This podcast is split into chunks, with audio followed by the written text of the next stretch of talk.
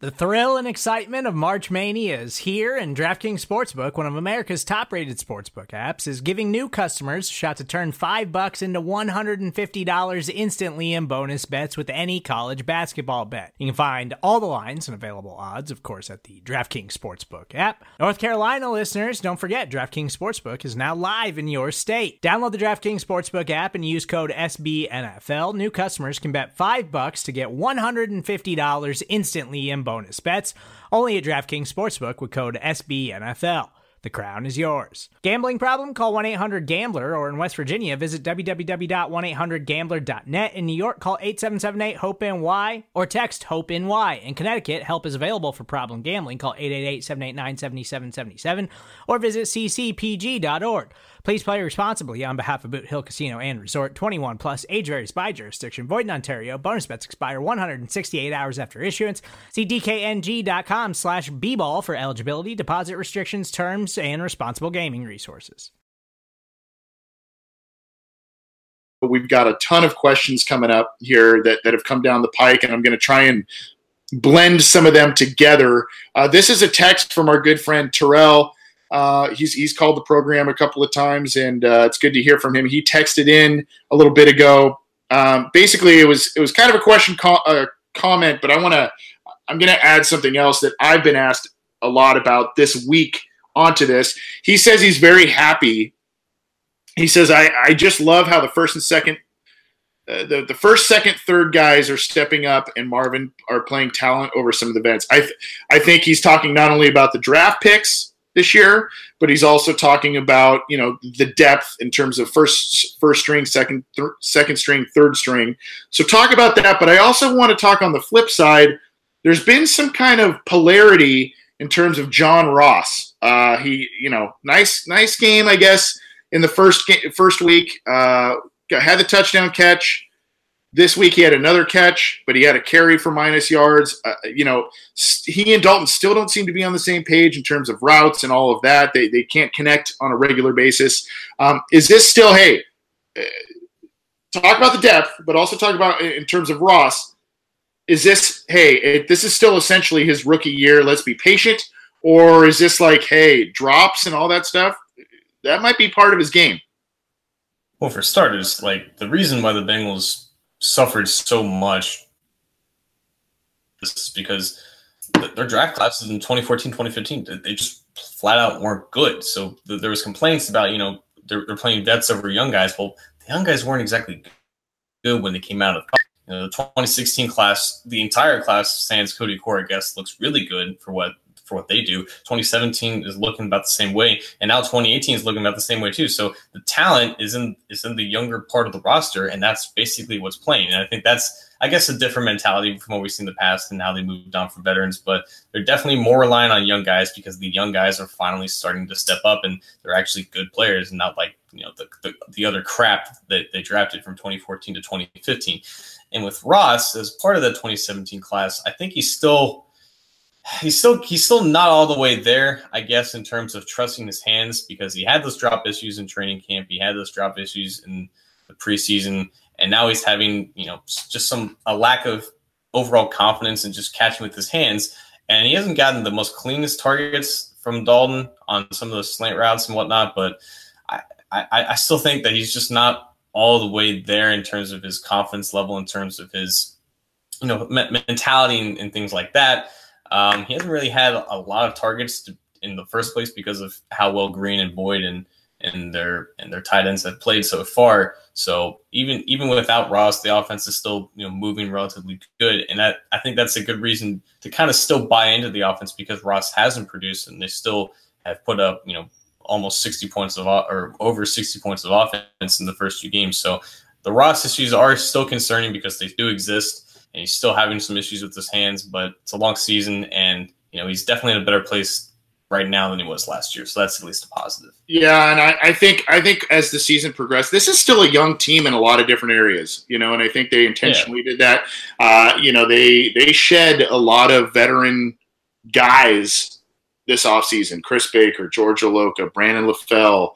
I mean, the list kind of goes on, and to give way for You can say Michael Johnson, but Michael Johnson came back. But they gave the chance to, and luckily, unfortunately, it was because of an injury mostly to Michael Johnson. But Sam Hubbard came in and he played very well. Had far more snaps on Thursday night. He played well. So you gotta like that. You gotta like the depth, especially at wide receiver. Ross, withstanding and not withstanding, because he's got the potential. But Tyler Boyd is stepping up big time. A.J. Green, the fumbles are really bothering me, but he's got 4 touchdowns in 2 games, so whatever. Yeah, you know, it's like, okay. So you got to like some of the depth in some areas on this team that maybe lacked a little bit of it last year, or if they had it, it didn't really always come to the surface. So you got to like that a little bit. Another one that's just kind of a general question that we've been talking about, and I meant to kind of talk about this in the opener, and I don't think we did. And if we did, I'm sorry. It's been a long week, and I am dog tired. But I want to talk about the relishing in the Steelers drama. I don't think we really talked too much about it because we got onto the Mike Mitchell thing, and we got onto – so in case you haven't noticed, the Steelers are 0-1-1. Very, very easily could have been 0-2 with a loss to the Browns in the opening week. And they lose this week to the Kansas City Chiefs. Their defense really let them down. Antonio Brown has been a drama queen, especially since this loss against the Chiefs on Sunday. Not only kind of making some obscure tweets and kind of pouting that day on Sunday, but did not show up to something on, I believe, Tuesday. He didn't show up to film workouts or whatever. Then you've got the Le'Veon Bell drama and the offensive lineman talking about that. I guess my question here is, of course, I think as Bengals fans, we're sitting here going, yeah, you got it. Finally, they get the taste of the drama, right? But we've seen the Bengals have those problems, even though they have immense talent. And either they get to the playoffs and they fail, or they have high expectations and they fail. You know, remember the T.O., Adam Jones, all that kind of stuff.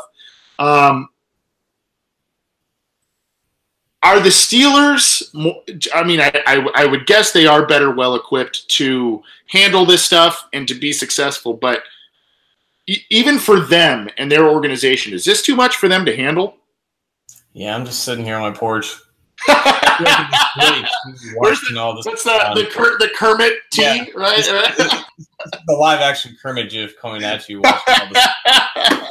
It's fantastic because I think something that a lot of us Bengals fans know, but maybe the national perspective didn't know, is that Mike Tomlin's not the greatest at managing his talent. And we've seen that from guys, you know, Bell in his early years, you know, with the drug charges and whatnot. Now he's out partying in Florida, you know, away from the team with, you know, his name and lights in the club.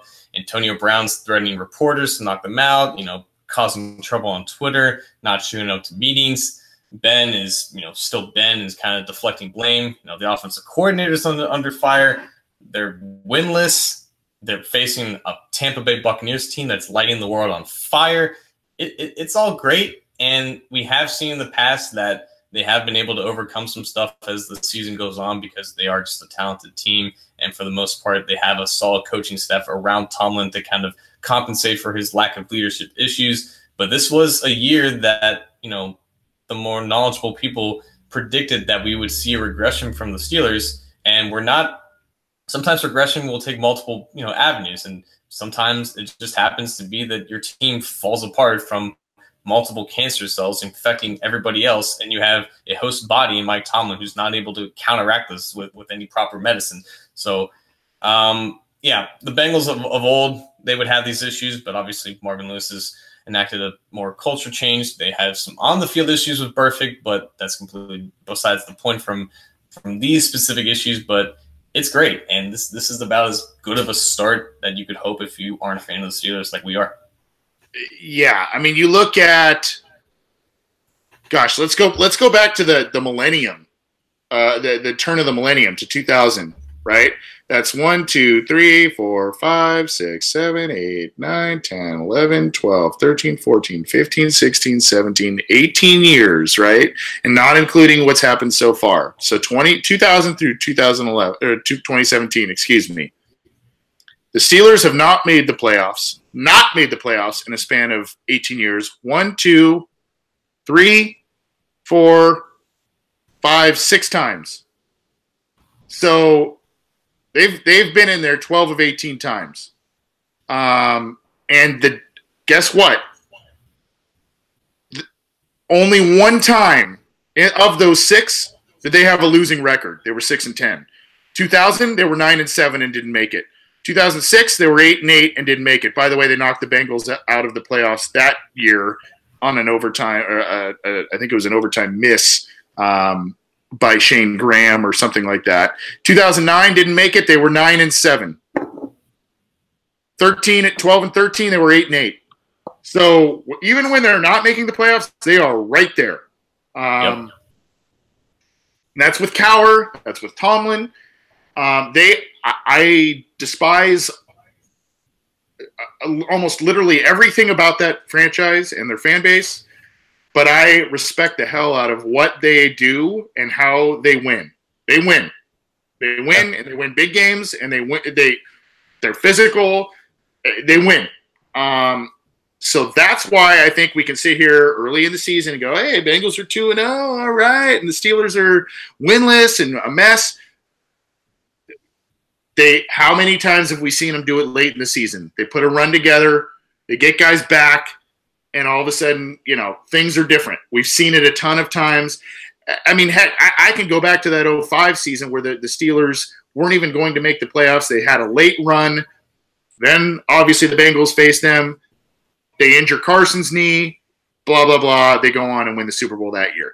I mean, so I wouldn't count them. I guess the point is don't count them out. Be happy about it right now. It doesn't look great for them right now. I think, some of their best players are disgruntled and other good players are disgruntled at their best players. So they're kind of a mess right now, but don't be surprised if about midseason they figure stuff out and they go on a little run, maybe even at the Bengals' expense, unfortunately, because that's what they do. That's the Steelers, and that's what they do. So interesting stuff going on with the Steelers. We're going to get out of here in just a second, John. We had just let's go with maybe two, at least one more quick text. Sam texted us saying, huge fan of the program. Thanks, Sam. Appreciate it.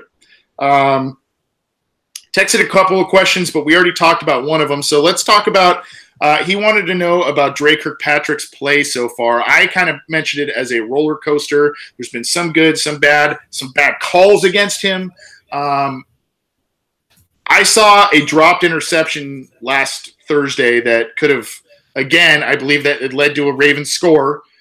So that changed the game a bit. I think at this point, Dre is a number 2 corner. He's pretty good at it.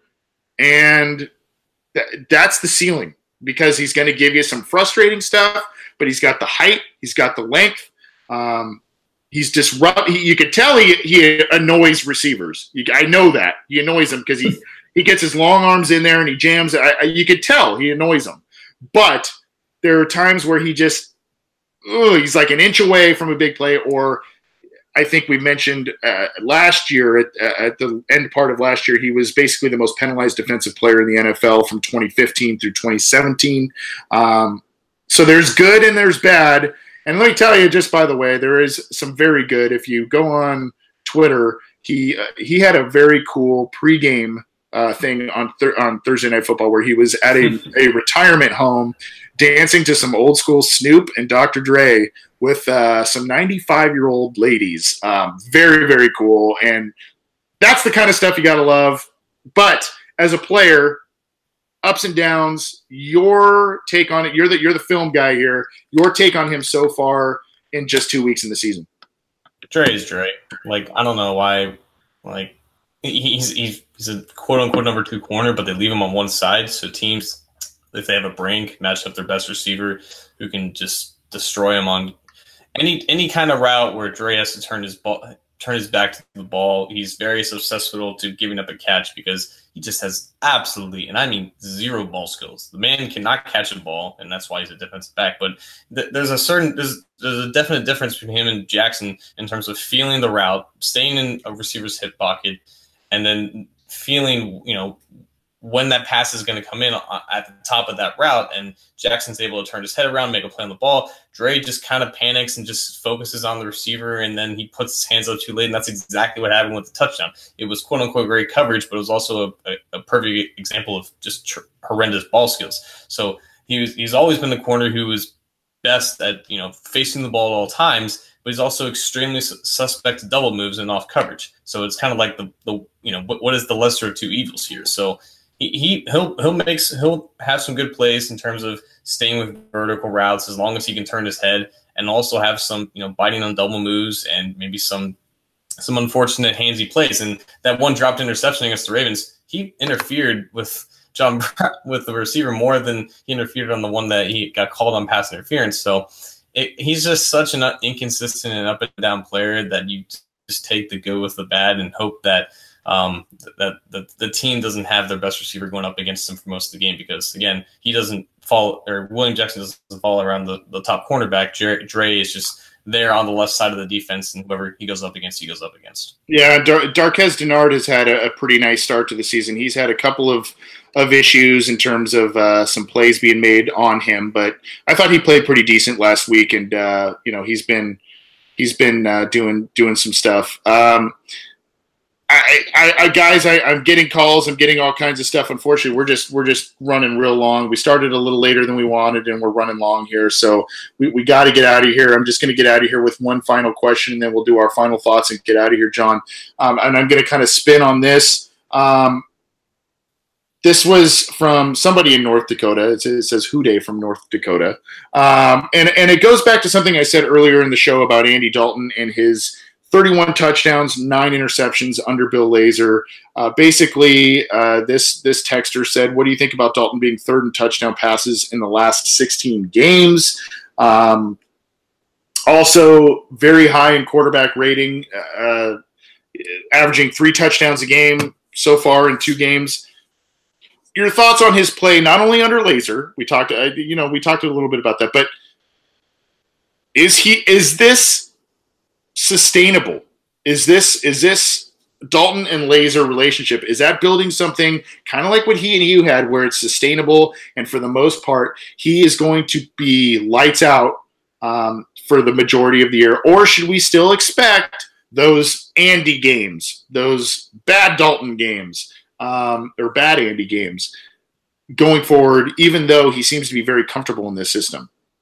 Yeah, that's what I just kind of don't know at the moment, because we could expect those bad games from him against common opponents. But like we mentioned earlier, that whole narrative has flipped upside on its head. And now it's the games that are against uncommon opponents that we have to worry about. But again, logic would state that a team that you don't play that much, you know, they aren't as prepared for you as like a divisional opponent. So it always was just who he plays that was really indicative of how he was going to play. But now we don't really have that metric supporting us. So how he plays on a week-to-week basis, it just really depends on if the protection stands up and if Lazor continues doing what he's doing. And what he's doing is something great and something that we saw from Hughes. So is it sustainable to the point where he will keep on his pace and throw for only like 8 interceptions and 40 touchdowns? No. I think he'll be on a slightly lesser pace than what he was going to finish with in 2015. And that was still with a very high passer rating. That was still with a very high adjusted net yards per attempt. As long as he's not getting sacked, those demons in terms of his internal clock won't be that big of an issue. As long as receivers are getting separation quickly where he can get the ball out, it won't that will still be a good thing to do. As long as his receivers don't, you know, drop dead from injuries, everything's going right. And as long as things stay the same, I don't see Dalton, you know, drastically dropping in terms of efficiency. But again, the season's long and teams will adjust, and maybe the Ravens will come back with a different game plan and get him more rattled early on. So it's I guess just wait and see. But I like what we've seen so far, and that's basically all we can say at the point. Yeah, and in terms of Dalton and Lazor, there's been good, there's been mostly very good, but there's been some, and what I mean by that is slow start against Indy. Then you kind of say, if you want to call it second half adjustments or whatever, some nice things there. Yes, the defensive touchdown basically iced the game, but started playing better in the second half. Opposite deal on Thursday night, got off to a red hot start, and then kind of crawled into a shell in the second half, which allowed the Ravens to come back a bit. So that worries me a little bit, but I like the dispersal of the passes. You know, I mean, he hit Uzama, Croft, and Eifert last week. He hit Geo. He hit Joe Mixon. He hit Tyler Boyd. He hit A.J. Green. He hit John Ross last week. I mean, a lot of guys. I think 9 guys caught passes last week, which was against the Ravens, which was awesome. He dispersed the ball pretty well in the first week as well. So I like that. So, yes, A.J. Green had his 3 touchdown catches, but it's not, you know, 15 catches for – it's not all A.J. There's other stuff and other contributors going on, and I like that. A.J., yes, is the focal point of this offense, and the passing offense should go through him. But obviously they've got Eifert back and kind of on a pitch count, and they've got some other talented guys. Boyd is stepping up big time. So you got to kind of like a lot of what's kind of going on there, and a lot of the dispersal of passes going on there. So that's going to do it in terms of listener questions tonight. We appreciate all of that. You can get in touch with this program live every week via YouTube on the chat. We're live every week. You can also get us in the Cincy Jungle chat or on our Orange and Black Insider phone line, text or call. We didn't take calls this week, just text, but we appreciate it. We were kind of short on time, and we appreciate all the questions. You can also get this program on iTunes, SoundCloud, YouTube, Stitcher, and the Google Play app. And all of our stuff is on cincyjungle.com. We appreciate all of the support and all of the subscriptions. Hello, I'm Spencer Hall from SB Nation, and I want to tell you about my new show, It Seems Smart. It Seems Smart is a show about people doing things that, for some reason or another, seem smart at the time. Those things might include doing a little cocaine and driving a bike up a mountain, or, I don't know, maybe racing 100 miles per hour across the country in the middle of the night with no one's permission, or even stealing a bat from an umpire's room in a Major League Baseball park. Check it out, and if you like it, tell a friend. I'm Spencer Hall. Don't do anything smart.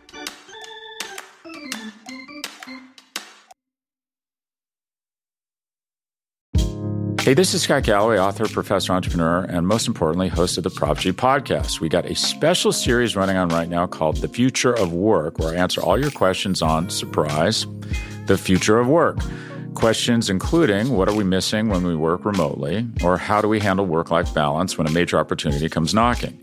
From the provocative to the technical, we're offering insights you won't want to miss. So tune in to The Future of Work, a Prop G Pod special sponsored by Canva. You can find it on the Prop G Pod wherever you get your podcasts.